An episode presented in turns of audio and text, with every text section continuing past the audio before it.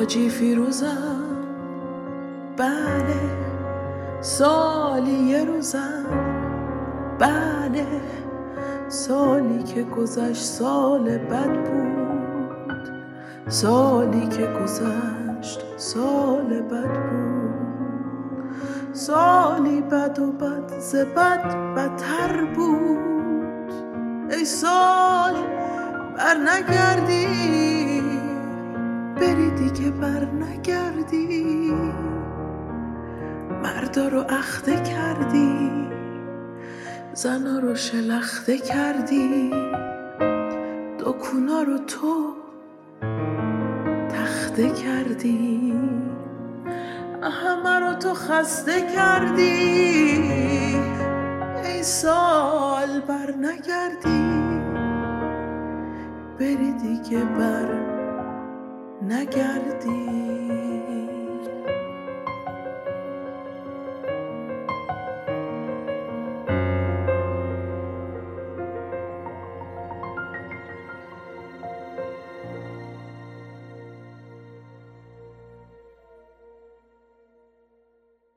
شنونده رادیو آبادان هستید. این برنامه رادیویی به دلیل وجود سانسور، خفقان و دیکتاتوری در ایران فعلا در ساختمان رادیو آبادان واقع در بواردی شمالی تهیه و پخش نمی شود، اما قول میدم اگر زنده ماندم که حتما خواهم ماند، در آینده یک روز صدای من را از آبادان بشنوید. بدون تردید در آن روزگار که دیگر این حکومت فقرات بر سر کار نخواهد بود، هر هفته یا هر روز برنامه را این گونه شروع خواهم کرد. مردم ایران، اینجا آبادان است.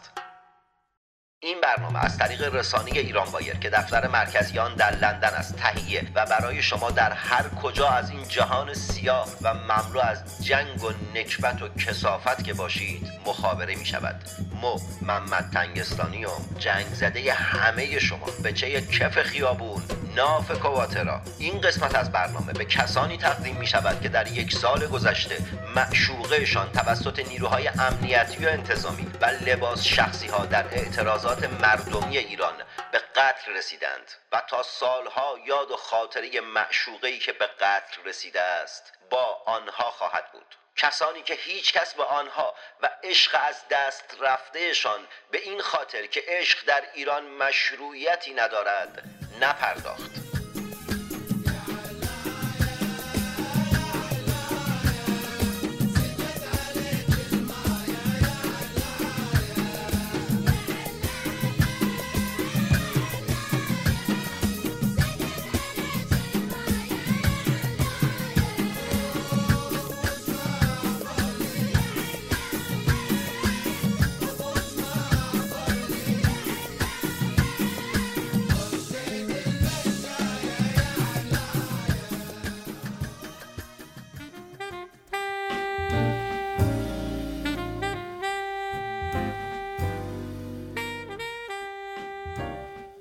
هفته آینده هوای شبه جزیره آبادان بین 25 تا 30 درجه سانتیگراد است.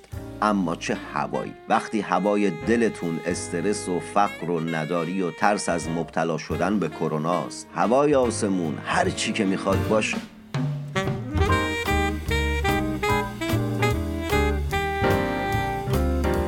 هفته گذشته سید محمد علوی تبار معروف به کیابش، اولین فرماندار آبادان بعد از روی کار آمدن جمهوری اسلامی ایران و یکی از دستاندرکاران آتش سوزی سینما رکس آبادان، که از اولین جنایت‌های این حکومت در حق مردم شبه جزیره آبادان بود، به خاطر ابتلا به ویروس کرونا مرد.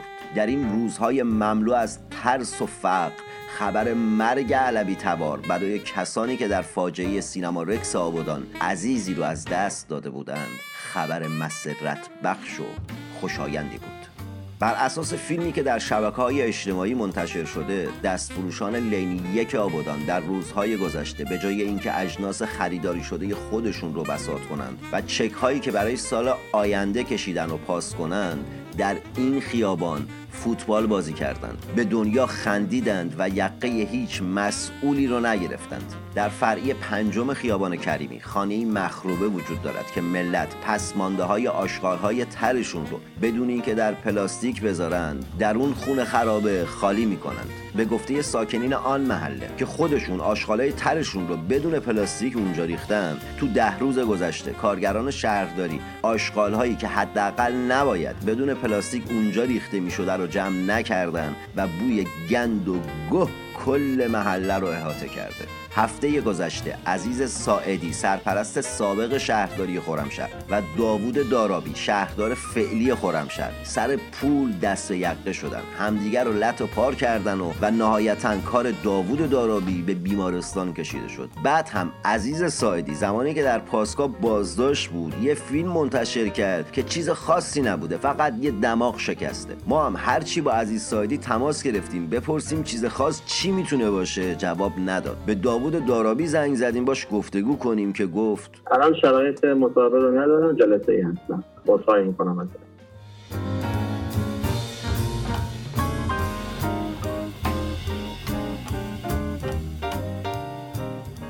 در هفته گذشته فریبرز رئیس دانا، یکی از آدم‌های مشتی ایران که در سال 1327 در 1040 کیلومتری شبه جزیره آبادان زاده شده بود، بعد از ابتلا به ویروس کرونا درگذشت. چند سال پیش با این اقتصاددان و عضو کانون نویسندگان ایران، فریبرز رئیس دانا دقیقاً در چنین روزی برای ویژه‌نامه‌ای که برای نوروز در ایرانوایر تهیه کرده بودم گفتگو داشتم. در بخشی از آن گفتگو از این مرد نیکو پرسیدم چه آرزویی داری؟ گوش کنید و بشنوید که رئیس دانا، نویسنده متعهد و خوش‌پوش ایرانی، چه آرزوی خوشگلی داشت.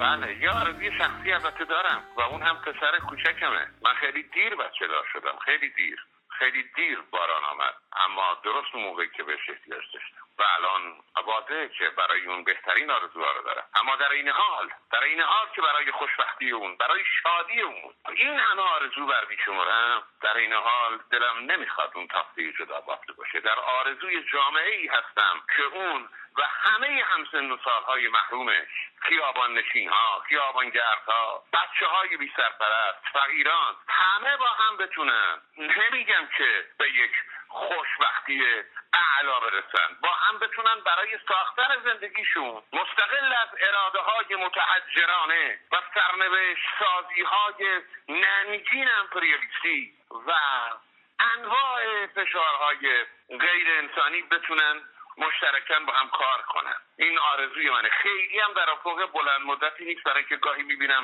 پسرم دوستی‌های انسانی عجیب و غریبی با همسن و سالاش برقرار میکنه. بنابراین آرزوی شخصی من با آرزوی اجتماعی آمیخته شده هست. آرزوی اجتماعی من ابعاد آگاهی رسانی، ابعاد مردمی که از این خمودگی و وادادگی نجات پیدا کنن درش قوی‌تره. اما در مورد بچه‌م فکر می‌کنم اون همه شور و شری که این داره به لحاظ شخصی خیلی نگرانش نیستم، به لحاظ پیوند او با آرزوهای مردمی نگرانم و براش کار می‌کنم.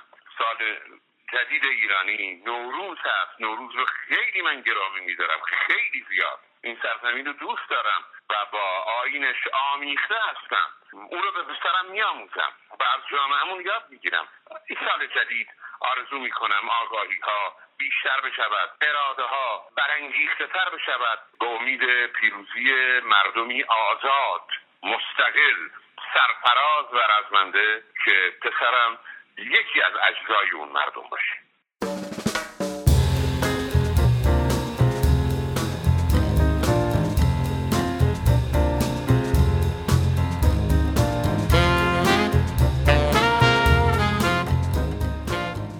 سعید حافظی هستم و هر هفته خبرهای ورزشی رو براتون گزارش میکنم. یکی از رشته‌های پرطرفدار و پرترافیک آبادان رشته تکواندوه. رشته‌ای که استعداد توش خیلی زیاده ولی متاسفانه تو سالهای گذشته هیچ وقت نتیجه نگرفته. او چند سالی که ما رئیس روابط عمومی اداره ورزش جوانان بودم و با تمام هیئت‌ها در تماس بودم، به شخصه می‌دیدم مشکلات داخل این رشته رو. صنعت نفت نزدیک 10 سال داخل لیگ برتره ولی همیشه از بازیکن‌های غیر بومی استفاده می‌کنه. او 2-3 تا بازیکن بومی رم که میگیره میگیره به دلیل اجبار قانونیه. اینا باید حداقل 3 تا بازیکن بومی داشته باشن که میاد بازیکن‌های بومی شرکت نفتی رو باشون 1 میلیون تومان قرارداد می‌بنده که فقط لیستش بتونه پر کنه. از طرفی بازیکن‌های غیر بومیش هم هیچ وقت نتایج خوبی نگرفتن. تیم همیشه بازیاش می‌بازه، مثل الان که توی 8 تیم 7مه. یکی دیگه از مشکلات تیمم باند برادرای گودرزیه. الان یکیشون شده رئیس هیئت تکواندو منطقه آزاد، یکیشون سرپرست تیمه، یکیشون مربی تیمه، یکیشون هم که کارمند بانک تجارت مسئول امور مالی تیمه. اجازه نمیدن هیچ کسی به جز خودشون ورود کنه به تکواندو، با وجود اینکه ما مربیای خیلی خوبی داخل آبادان داریم که میدون دیدن، مسابقات کشوری دیدن، مربیگری کردن، به تیم ملی دعوت شدن. اوضاع تکواندو اوضاع خوبی نیست. احمد پارو هم از وقتی که شده رئیس بخش ورزش پالایش نفت هیچ رسیدگی به این ورزش نکرده. هیچ بهایی به بچه‌های شهر نداده. آقای پارو، وقتی که بازیکن غیر بومی تو داره همه بازیاش میبازه، کوکوکای من اجازه بده این باخت بازیکن بومی بیاره، حداقل براش میشه تجربه، حداقل سال دیگه داخل اون شهر جلو چشت میاد برات بازی میکنه یا برد میاره. باختن که کاری نداره کوکا، شما دارین الان پول خرج میکنین هر ساله به غیر بومی‌ها که براتون ببازن. بزا آبادانیه ببازه، بزا آبادانیه ببازه، ولی میمونه برا اون شهر، سال دیگه ول نمیکنه بره، سال دیگه بابت باخت‌های جدیدش پول بیشتر ازت نمیخواد. ما قطعا دوباره به تکواندو میپردازیم. سعی میکنم با مربی‌ها گفتگو بگیرم، حالا هر کدومشون دوست داشتن با بخش ورزش رادیو آبادان گفتگو بکنن بهم اطلاع بدن، حتما باشون هماهنگ میشیم و سعی میکنیم یه اتفاق خوبی رو رقم بزنیم توی ورزش آبادان به واسطه این برنامه‌ها. دمتون گرم، وقتتون بخیر، تا هفته دیگه.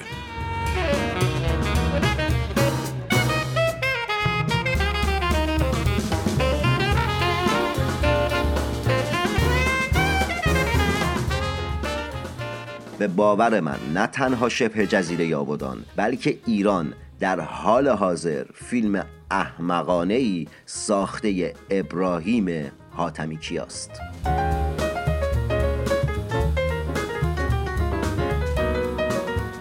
این برنامه قرار است نسبت به سیاست‌های اشتباه و غلط حکومت مستبد و دیکتاتور جمهوری اسلامی ایران حرف بزند و فتفتو کند. رادیو آبادان آمده است تا در شبه جزیره آبادان و ایران فتفتو بپا کند. من به نیابت از مردم شبه جزیره آبادان و ملت ایران در دهن این حکومت میزنم و از طریق همین برنامه به مسئولان شهری و مملکتی بوس میدهم. امشب شب چهارشنبه سوریه و من ساکن جراحی ماهشهر هستم.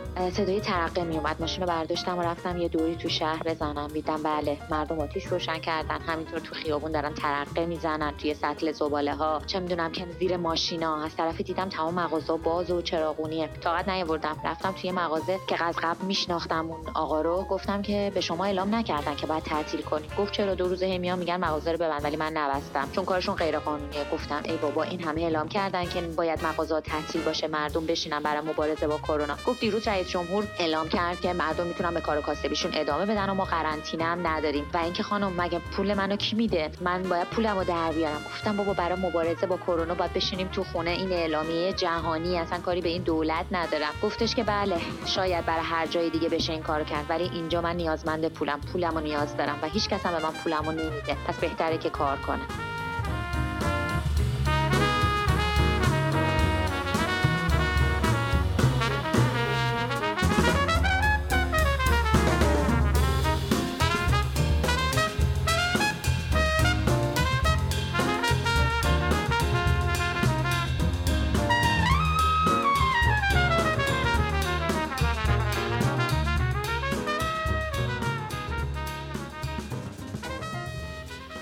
امیدوارم روزی شبه جزیره آبادان و ایران از سیطره حکومتی که منبع همه مشکلات این شبه جزیره و کشور را آمریکا می‌داند رهایی پیدا کند و حکومتی در رأس کار باشد که در حکومت‌های دیگر به دنبال مقصر نگردد. امیدوارم خودم و شما شاهد روزی باشیم که حکومتی در رأس کار است که به جای پیدا کردن مقصر به دنبال راهکار و کمک به مستضعفین جامعه باشد و این اتفاق بدون تردید تا زمانی که ما نخواهیم رخ نخواهد داد. مردم برای خواستن تنها توانستن کافی نیست، باید مطالعه و حقوق خود را مطالبه کنیم.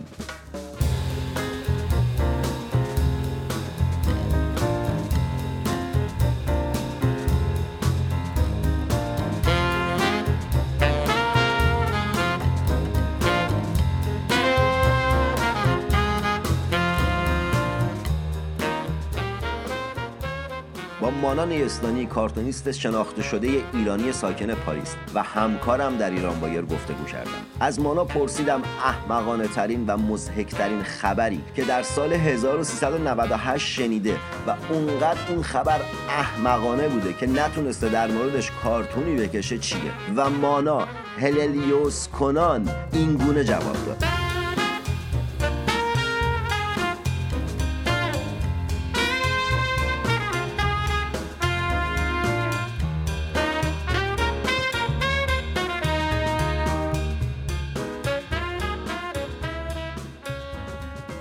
انتخاب احمقانه ترین اتفاقی که سال 98 افتاد اصلاً و به هیچ وجه کار راحتی نیست، به خاطر اینکه سال به سال تعداد موارد احمقانه بیشتر و بیشتر میشه و این یک چالش بسیار بزرگ برای طنزپردازان و کاریکاتوریست‌ها هست. کدام رو انتخاب کنند و چجور به اونها چیزی اضافه کنند، چه طنز بیشتر از اون چیزی که در ذاتش داره اضافه بکنند که تبدیل به یک اثر کارتون یا یک نوشته طنز بشه. این بزرگترین چالش من، نه فقط 98 که تمام این سال‌ها بود، اساساً که سال بسیار تلخی بود، بسیار پرماجرا بود، بسیار پرحماقت بود. دست به نقد یادم یک بار آقای آزری جهرمی تصویری گذاشت از لباس فضایی، از موفقیت‌های فضایی خبر داد و بعد مشخص شد که اون لباس از آمازون، از این لباس‌های هالووین برداشته شده بود با آرم پرچم آمریکا، آرمش هم کنده بودن. یعنی این انقدر کمدی بود این صحنه و این خبر. من هر قدر فکر کردم با خودم، هر قدر به ایده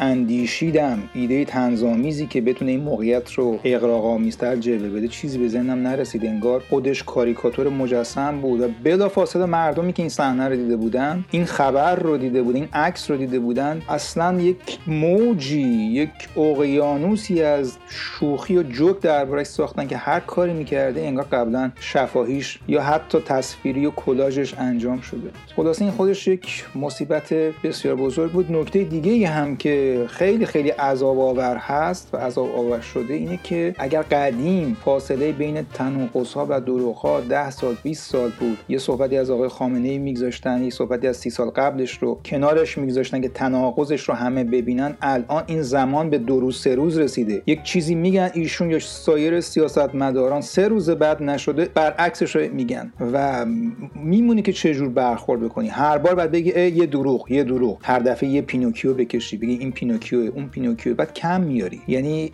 احساس می‌کنم که ما طنزپردازان و کارتونیست ها رو سیاستمداران ایران از رو بردند.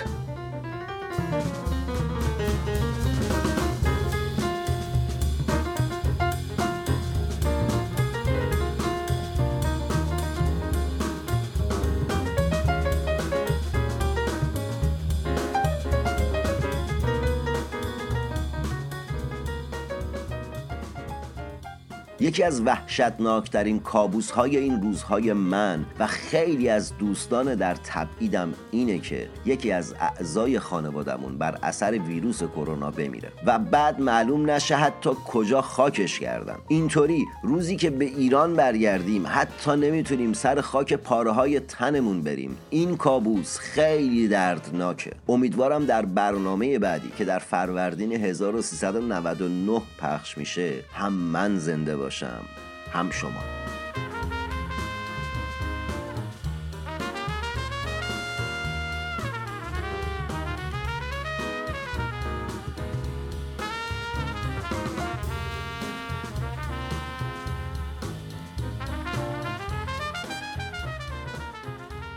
دختران زیبا و پسران خوشتیپ آبادانی. تا برنامه آینده موسیقی خوب گوش کنید، مطالعه و ورزش کنید، سمت سیگاری، تر، تمچیزک، دوا ترامادول و مابقی مزخرفات نرید. یعنی معتاد نباشید و معتاد نکشید. خود و شهر خود را آنگونه که هست بشناسید و به آنچه که دارید بسنده نکنید، چرا که شما در آن شبه جزیره هیچ سرمایه‌ای به غیر از نداری و فقر ندارید. محمد تنگستانی مفتخرم که نویسنده و روزنامه‌نگاری آبادانی هستم و همشهری شما و همه همکارانم در ایرانوایر. خوشحالیم که میتوانیم برای شما و حتی آنهایی که درگیر بیماری اعتیاد هستند خبررسانی و برنامه سازی کنیم. تا برنامه آینده که در فروردین 1399 پخش خواهد شد، خواهش میکنم مراقب خود باشید تا زنده و سالم بمانید. جنگ زده تک تک شمام خلاص.